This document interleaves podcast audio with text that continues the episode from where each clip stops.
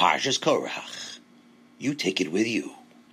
There's a famous story in Masechta Brachas about a certain chosid, a pious man, who was angered by his wife.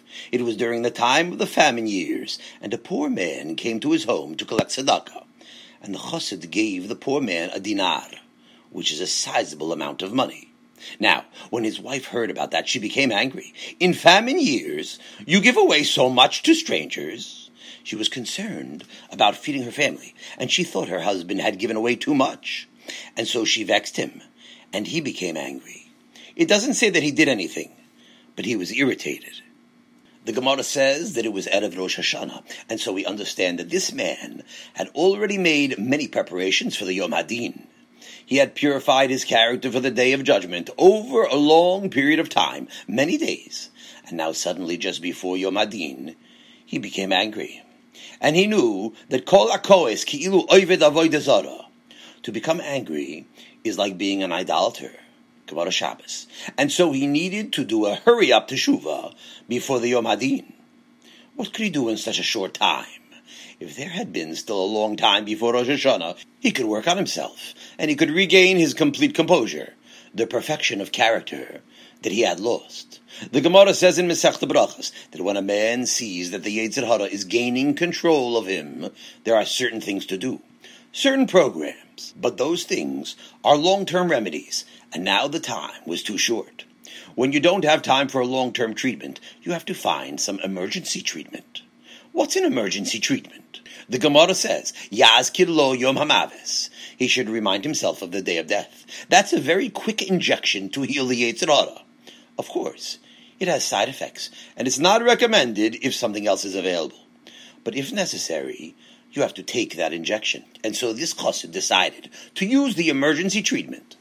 Tomorrow is Rosh Hashanah, he was thinking. Tomorrow I will stand before Hashem to be inscribed in the book of life or that other book. And so I must do something extreme. And so he went that night, the night of Rosh Hashanah, to the cemetery, and he slept there all night. He didn't only sleep. I'm sure he was thinking too. He was there all night among the dead, trying to engrave lessons upon his mind, so that he should become purified. Now, during that night, Hashem gave him a vision. He was a noble man, a holy character, who went out of his way to purify himself, so he was given a gift. As he lay sleeping in the cemetery, he had a dream. He saw a vision about two girls who were buried in that cemetery, and he heard them conversing. One said to the other, Let's get up and let us float around in the world and hear what's going to happen to the world during the ensuing year. It's Rosh Hashanah, so let's discover from behind the curtain what's going to be the verdict for the ensuing year. But the second girl answered, I'm not able to go with you because I haven't been buried in funeral shrouds. In Tachrichim, I'm buried only in a basket of reeds. She was too ashamed to go out in public if she wasn't dressed to a a T. That's what the chassid saw that night. And although it's only a vision, we understand that every word is fraught with wisdom here. We have to know that in the Talmud everything is important, and this story is no less. We're going to learn a very big lesson from this vision. You know, when people are born, when they're still very young children, they have no interest in styles of clothing. If a child would grow up without being influenced, he would just as well walk in the street dressed in reeds as any other kind of garment. Only that over time people acquire various tastes, tastes and styles and colors because of society. Even if we will grant that there is an instinctive interest in clothing, I imagine it so. Nevertheless, if the style would have been to wear a dress of reeds, then it would have been just as acceptable as silk. Your idea of what's proper is based on what Dior, a fellow sitting in Paris, thinks. You'll wear, not only you'll wear, but you'll like whatever he decides. Don't you see how, as styles deteriorate, even good people follow along like dumbbells? Things that 30 years ago would have been out of the question, even for the lowest people, today are accepted in the streets. And so this girl, because she had been among the living, she had acquired a taste for clothing, and a specialized taste that meant she disdained to wear a basket of reeds. And therefore the spirit of this girl refused to go along, because she wasn't properly dressed, to go out. Now this to us is a puzzle. A spirit should refuse to go out, because she wasn't properly dressed. We think it's incongruous for a spirit to sincerely speak such words, because we know that clothing means something only to the living. And so, even if they had been permitted to float around in the world like this vision portrayed, the lack of proper funeral shrouds should not have been a drawback. She was dead now, and her spirit was now in the land of the eternal life. Wherever she was, she didn't have a body or clothing to be concerned about. So how could she be pictured, even in a vision, as refusing to go out because she wasn't properly dressed? The answer to that question involves a great principle that will be important for our subject tonight. But first, another story. A similar story that will help emphasize the principle. The Gemara there tells us about another vision that a great man once had. It could be it was a dream. I can't tell you. But whatever it was, it was intended to teach a lesson. This man was talking to a woman who had already passed into the next world. She had hidden something of his, and she had died before telling him where she had put it, and so he was trying to get some information from her. Meanwhile, while he was speaking to this spirit, she asked him for a favor. She said, If you can please get my comb and my eye paint, my makeup, that I left at home. I didn't take it along with me. There's a young woman who is going to die soon, she said, and if you could please send it along with her, I'll have what I need. And so once again, we see here a queer thing. We see that when there are no longer any eyes, no longer any cheeks, no longer any hair, there's no need for makeup and combs. Still, there is a desire to continue all the foibles, all the mannerisms of life. The answer is, that's what Olam Haba means. Not only do you bring with you into the next world all of your maisim, all of your good deeds, and the other deeds, but even your attitudes and the idiosyncrasies, all of the quirks of character that get into the neshama, that all goes along with a man into the next world. And that's how it is, le'olam. You're stuck like that forever and ever. Now, it doesn't mean there's anything wrong with wanting to be pretty. A married woman should always try to be pleasing to her husband. But if someone will put her heart into prettying herself, and that becomes the overriding principle in her life, and there's nothing else. So when she goes to the next world, she'll take along nothing but that. Even in the grave, she'll be thinking about combing the hair that she doesn't have anymore, and about putting on makeup on her long gone eyes. Because when a person passes over the boundary into the next world, he doesn't stop existing. He continues on, just like he always was. The body in itself is nothing, and when a person sheds this earthly cloak, it's like taking off a garment. The wearer continues to exist. He just moved over to a different place. The word mut, to die, is a brother of the word mush, to move away, to depart. In the holy language, we don't say die, we say depart, because you don't die, you move, and you move with everything you had in your mind. That's what the Rambam says in Masechta Avos. He says that when a man dies, the way he is in his last moment of life, that's how he will remain forever and ever. I'll explain this with a parable so we can better understand it. Imagine we are all working in a big factory, a tremendous ceramics factory. There are tables where we work, and right next to each one of us is an oven, a very hot oven. And the big foreman comes and gives each of us a lump of clay, and he says, Get busy making the best that you can out of that piece of clay. And don't waste time, because as soon as the bell rings, you'll have to hurry and shove your clay into the little oven, and it will be baked. Now, some don't take it seriously. They play around, they squash it, they put their fingers into the clay. It becomes unsightly and shapeless.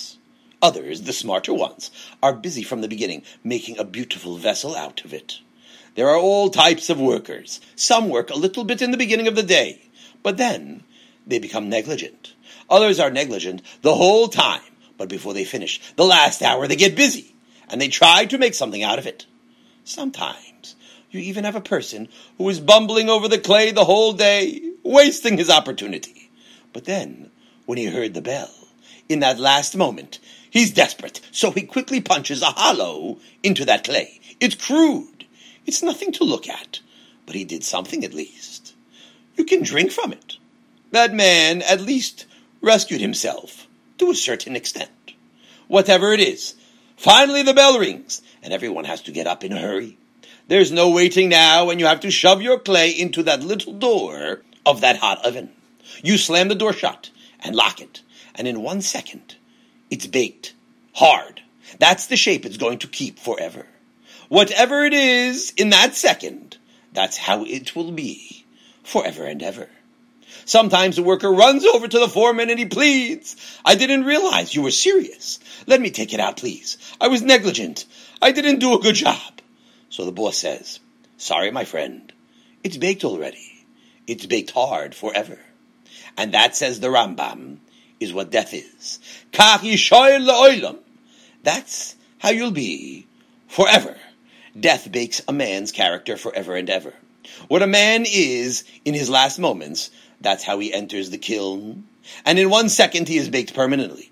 And in the next world, the personality continues. The entire personality, with all of its attitudes and desires and ideals, continue on into the world to come. If you acquired wise attitudes or benevolent traits, you'll take that with you. And chas v'shalom, if you acquired silly ideas or irritable and malicious traits, then that's what you'll take with you. Kach yishoel le'olam. And that brings us to the famous personality from this week's Parsha. It's our old friend, Korach. And we'll begin our story in Masechta Baba Basra, where we read the strange experiences of Rabba Bar Bar Chona. Now we must understand, all the narratives that we find there are indeed in a figurative sense. Important and fundamental lessons are being taught in a simple language, and therefore they have to be studied with the utmost seriousness. And we read as follows. Rabba Bar Bar Chona was once traveling in the desert, and he met an Arab who said to him, Ta'ach velach, bilue de Korach. Come with me, and I'll show you the swallowed up congregation of Korach. So Rabba Bar Bar Chana states that this Arab took him to a certain place where he saw two fissures in the earth, from which there issued a smoke. This represents the smoke coming up from Gehenna. And this Arab took a big wad of wool, which he soaked in water, and he put it on the edge of his spear, and he inserted it into one of these holes. And when he took it out, it was scorched black. He wanted to demonstrate how hot it was inside of the fissure. And the Arab said to Rabba Bar Bar Chana, Pay attention to what you hear from this crack in the earth. So he put his ear close to the apertures, and he heard screaming. He heard people crying out, Moshe v'soraso emes! Moshe and his Torah are true. Va'anachnu badain. And we are liars. It was Korach va'adaso. Now this Arab was an experienced desert wanderer and he told Rabba Bar Bar Chono that every 30 days the Gehenna turns them over to this place. It means that they're going to sink soon and be carried away. But in about 30 days, the boiling water will bring them to the top again. It's like meat cooking in a pot. The meat rises to the top and then revolves and sinks again, and again it rises. And whenever they come to the top, you can hear them yelling those same words. Moshe emes, v'soraso emes, v'anachnu bedoin. Moshe and his Torah are true, and we are the liars. Now, that's the end of this episode in the Gemara, but we have to study this story well. Right away, we understand that Gehenna is not in the crack there, somewhere in the desert. We'd be very fortunate if Gehenna was just a hole in the ground with boiling water. Gehenna is someplace that's deeper than this earth can supply. It was only a vision, but that vision was important, however. Korach was suffering in the next world because of what he had said and done in this world. In this world, he had said, Moshe is not true, and what he's telling us is not true. It's exaggerated and distorted. And because of that, because he opened his mouth against Moshe, finally the earth opened its mouth and swallowed him up. And now Gehenna started. Because right away Korach and his cronies came into the next world, and suddenly everything became as clear as could be. It's like what I said once when Isaac Asimov, Alav Hashnubel, died. Isaac Asimov was a famous Jewish apicorus, a big atheist. He was proud to say, I don't believe in God. Well, you know what happened as soon as he died. He went over to the next world, the lower level, and he heard a big booming voice, a loud voice. So Isaac, you didn't believe in me? Eh. And now, Gehenna began for him. Ay arachmonus! If only he had changed his mind before he was baked. Permanently. While you're still on this side of the curtain, anything is possible. As long as the candle burns, there is still hope, even for the most wicked ones. Let's say Leon Trotsky, when they shot him down for his good deeds. Leon Trotsky was assassinated in Mexico. I think it was in Mexico. Trotsky was an ardent communist and an enemy of the Amuna. But suppose a moment before they shot him, the assassin pointed the gun at his temples, and as he was pulling the trigger, at that last moment, suppose Trotsky would have shouted, Moshe emes, v'torato emes. He would have been saved from Gehenna. In that last second, if he would have said those words, he would have been saved. I'm not saying he would have gone straight to Gan Eden, but it would have helped. Absolutely. Now, he's saying it. Right now, Trotsky is yelling, the Rabbanim in Russia were emes, and I am a liar. Rabbi Yitzchak Elchanan was emes. Reb Chaim Brisker was emes. Those were the Rabbanim who were famous when Trotsky became a revolutionary and an enemy of Judaism. Now he's saying it because in the world of truth, he knows the truth. But it's too late now. He cannot change his tune now because he has baked solid already. But he knows and he wishes he could get those words into his personality, only that it's too late. And that's why these words are hurting him more than any boiling waters. Because in the next world, there is only one truth. Gehenna is the other side of the boundary, and all the fallacies of life come to an end over there. It's only in this world that a person can be fooled by the weakness of his character. Only in this world can a person be fooled by materialism and dresses and combs it's only here that there can arise a Korach. Only in this world can a person be foolish enough to say that Moshe is a liar, or that we come from monkeys. Only in this foolish world can you have imitators and falsifiers. Only here can there arise a Paul who says that Moshe didn't know the whole truth, and then along came this new fellow, a mamzer, and he knows everything. And then along comes Muhammad, and he says it's all abolished. I'm the one who knows everything. Along comes the evolutionists, and they say, no, no, nobody knows anything except us. Only here can people be fooled with garbage like that. And that's what the Gemara is telling us. Korach is suffering now because now he's facing the truth. He sees now that it was one big mistake, and that actually Moshe was emes and Soraso emes. As soon as he died, he recognized how wrong he was, and he understood that this was his suffering. This was his Gehenna. Knowing the truth that Moshe emes v'Soraso emes, but now he was baked hard already, and he couldn't make that truth part of his personality.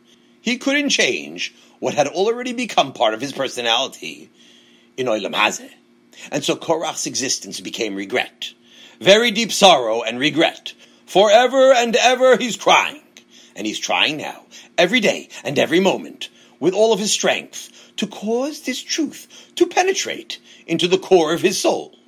Korach is trying his best to bring his suffering to an end. And that's why he and his people are saying over and over again, Moshe Emes, Visoraso emes. They're attempting with all their power to bring the realization of this into their hearts. If only they could get these words into the core of their consciousness, that would solve their problem, and the Gehenna would be dispelled. If they would only be able to cause this knowledge to penetrate their souls, they know that their suffering would stop immediately. They'd be delivered. They'd come out of Gehenna. And so they're saying it over and over again in the hope Maybe it will change us. Maybe our minds will finally accept it. But it's not possible anymore. It's only while a person is alive that he can make a change in his mind and in his character. And that's a big part of what Gehenna is. Their errors go along with them, and that's the fire that burns them. They're punished by the understanding and recognition of the truth. And that fire consumes a person by day and by night, and he can't end it. He would like to end it, because now he knows the truth. But it's impossible to change anymore. Now, I know that you think you can breathe a sigh of relief when you hear that. Oh, people think, if that's the case, we're quite relieved. We thought it was really a fire, a burning fire. It's only going to be the torment of the error in our minds. That's all Gehenna is. Baruch Hashem. Oh no, that's worse than anything else. In the world of the neshamas, where what you acquired in your mind is so important, and where it's forever and ever, that's going to be a terrible suffering. Did you ever have a nightmare? You're lying in bed, and in your dreams you're suffering. You're suffering terribly, and you're scared, and you're nervous. You're in a panic, but finally you wake up, and you see it was nothing. You were twisting and turning all night, and you woke up exhausted. But now you see it was nothing. That's Gehenna. Only that you never wake up. It's worse than a nightmare, because in a nightmare, at least the morning brings relief. You wake up, you're exhausted, but now you see the problem is no problem. But Gehenna is a nightmare that doesn't come to an end. And that's why it's so important that when a man is still alive, he should make sure to get busy creating a good mind. When you walk out of here tonight, you can say, Moshe Emet, Vitorato Emet, whatever foolish ideas I've heard, whatever sheker I've read in my life. I'm saying now, once and for all, that Moshe Emes, Visoraso Emes. Now, maybe you're saying it because you want to show off to other people, to make a good impression. No matter. It's a good start. It's something. Look, if Korach was saying it to get out of Gehenna, it certainly wasn't entirely sincere, and still, it would have been accepted in this world. Because that's the power of the gift of free will that is given to us while we're alive. And so we should utilize that gift as much as possible. Everyone! Let's say you have a street corner loafer, and he's sitting on the street corner for hours and hours. He's wasting time. His mind is a television mind, and a New York Mets mind, and a mind of magazines. There's still hope. That's the principle we're learning from this story. That this world is your chance, and you have to grab it, because whatever you are, when you're moosh into the other world, that's how you'll remain forever. Now, I want to change the scene to a happier place. I want to talk to you now about Gan Eden. And it's not a new subject, because actually, it will be exactly the same. It's the mind that you create for yourself in this world. That's what's going to be your happiness in the world to come. All the good attitudes that you acquire in this life, all the improvement that you created in your character, all of those ideals and attitudes go with you, and it continues in the form of reward the mind you create in this world will cause you joy and happiness forever and ever. And it's such a happiness that it's impossible to imagine it now. In the next world, HaKadosh Baruch Hu is going to give us a sensation of the greatest happiness, the greatest sensation of pleasure that He Himself is able to create. You hear those words? These are the words of the Mesilas Yesharim. It's the greatest sensation of pleasure that HaKadosh Baruch Hu himself is able to create, and he'll bestow it on us. But the rule is that it requires a certain preparation of the mind. The truth is, it requires a lot of preparation. To create a mind that believes Moshe Emet v'Torato Emet takes work. You can't just say it once, superficially, and putter yourself. You have to create a mind that loves Torah, a mind that loves learning Gemara. You have to create a mind that loves Hashem and that loves His loyal people. There's so much work to do in this world to create a mind that will enjoy the next world. But I'm going to tell you something now that might be a chiddush to many of you. It's good you came here tonight because you're going to hear something now that is very important. Listen well, because you won't hear this outside. We have to train our minds in fun and in good times. Even though there are many attitudes that will cause you tremendous happiness in the next world, one of the most important is the attitude of being happy. If you want to be happy in the next world, being nene miziva shchina, enjoying the splendor of seeing the shchina, the greatest pleasure possible, you have to get busy creating a mind that enjoys HaKadosh Baruch Hu while you're still in this world. Now we'll try to study that subject in the little time that we have left tonight. First, we'll see what Rashi says in Masechta Brachas. It's in Daf Samech Gimel Amud Aleph, if you care to look. Not that I'm a baki in Masechta Brachas. I've just said it so many times that I can't forget it. The Gemara says there that in the Beis Hamikdash, when they used to conclude a bracha, it was different from the way we finish up a bracha. they used to say, Min ha'olam ad ha'olam, from this world to the next world, at the end of every bracha. For instance, we say Baruch Hashem, Goel Yisrael. But in the Beis Hamikdash, they said Baruch Hashem, Min ha'olam ad ha'olam, Goel Yisrael. We thank you from this world to the next world. Now, why did they do that?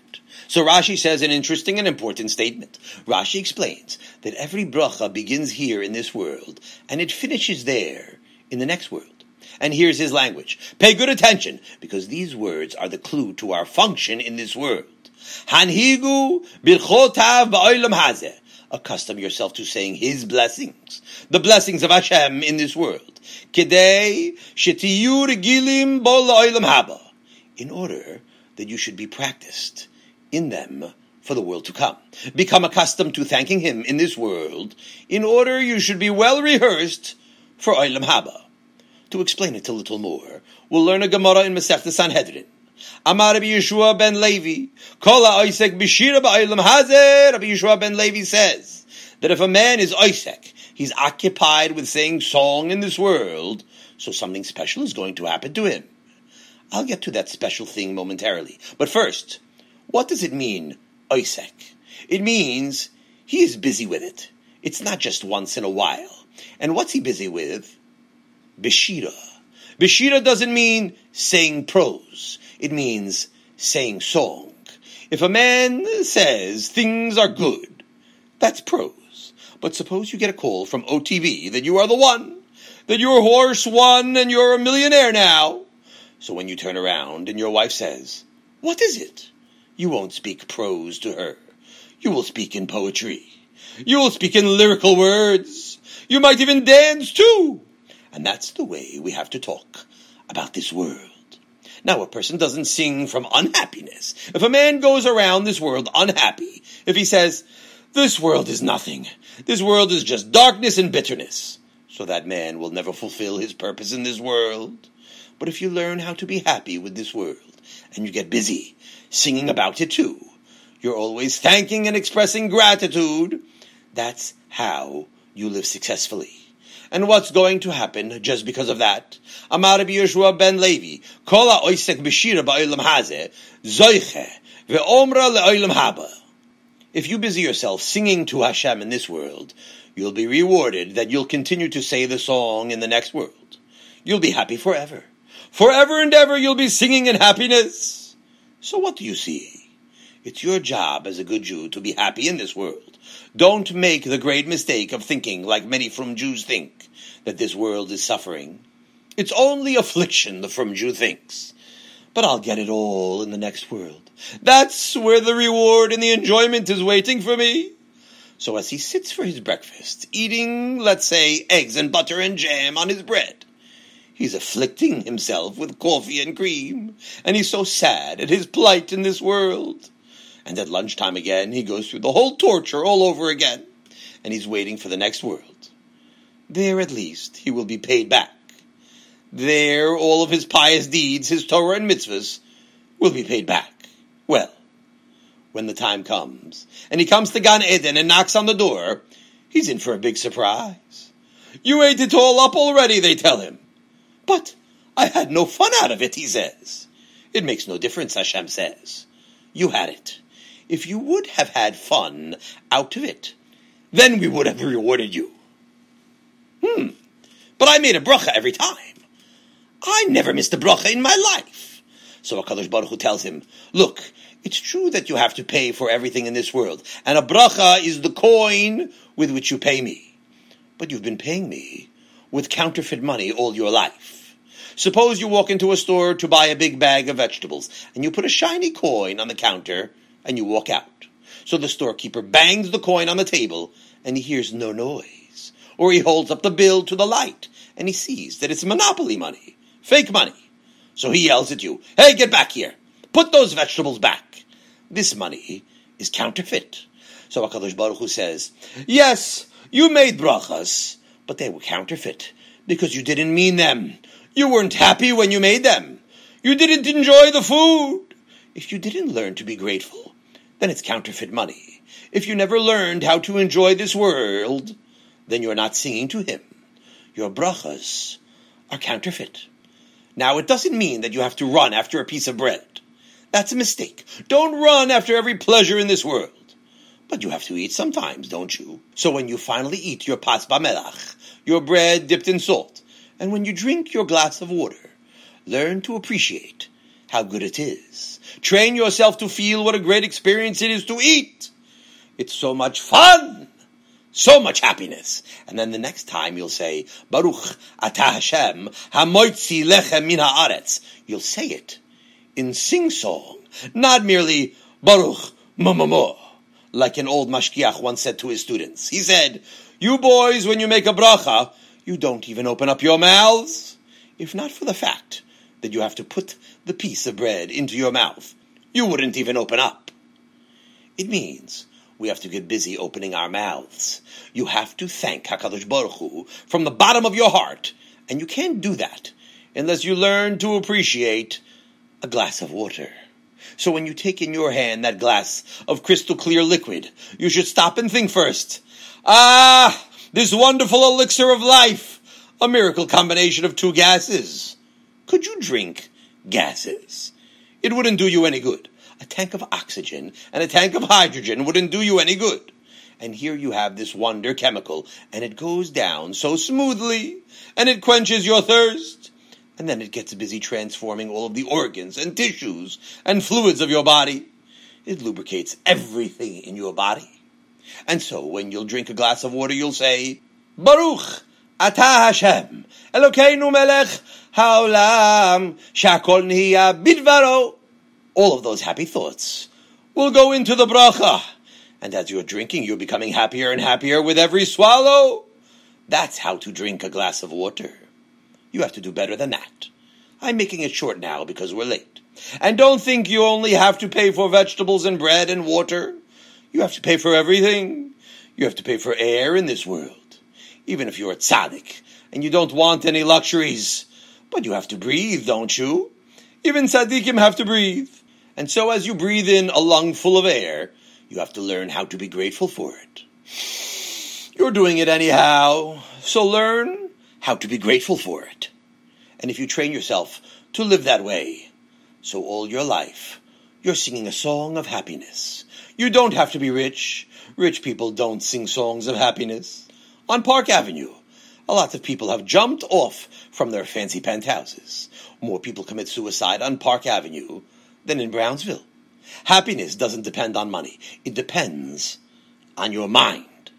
Now, all this takes a great deal of effort, because if you don't study it, so you become a latz, a scoffer. The Latzanim of the world say, what's so great about it? It's an ordinary pair of shoes, an ordinary house, ordinary electric lights, ordinary warm water. To a everything is ordinary. It's nothing the world says. That's because they never learned how to be grateful. They never learned to enjoy this world. Instead of being morose, instead of being sad, you have to be happy in this world because that's the only way to thank Hashem continually. There's so much He's giving to us. This world is a smorgasbord. So many knishes and other good things He's serving us. And we have to say thank you. Baruch atah. Thank you. Baruch atah. And so all of you sad-faced people, perk up and listen to what's being said here. Hanhigu birchosav. Accustom yourself to saying in this world to Hashem, Baruch atah. Thank you and thank you and thank you. And the more you say thank you in this world, the more you'll be happy in the world to come. That's why I say that in this place we always remind ourselves that our motto is Simchu Tzadikim Ba'Hashem. That's our motto. All you righteous people, let's be happy in Hashem. Ranenu Tzadikim Ba'Hashem. Let's get busy singing to Hashem. Because that's the greatest rehearsal for when we come into the big banquet hall where we're going to have something really important to say thank you for. That's the preparation for the great happiness that will be served in the world to come. And therefore, along with all the other Torah attitudes we have to get busy gaining, one of the most important is to gain the attitude of happiness. the more you learn to be happy with HaKadosh Baruch Hu in this world. That's how you create a mind that's prepared for happiness. And then move into the next world with the same mind you created here. And you will be happy forever. Have a wonderful Shabbos. Let's get practical. Attaining eternal happiness. The errors we make in this world are engraved in our minds forever and cause us endless torment in the world of truth. Conversely, by gaining the right ideas and attitudes, we can make them part of our personality so that they will bring us pleasure forever. This week, I will bli neder stop twice a day to state the truth that Moshe is emes and his Torah is emes. This will remind me to try and acquire good attitudes as long as I am alive.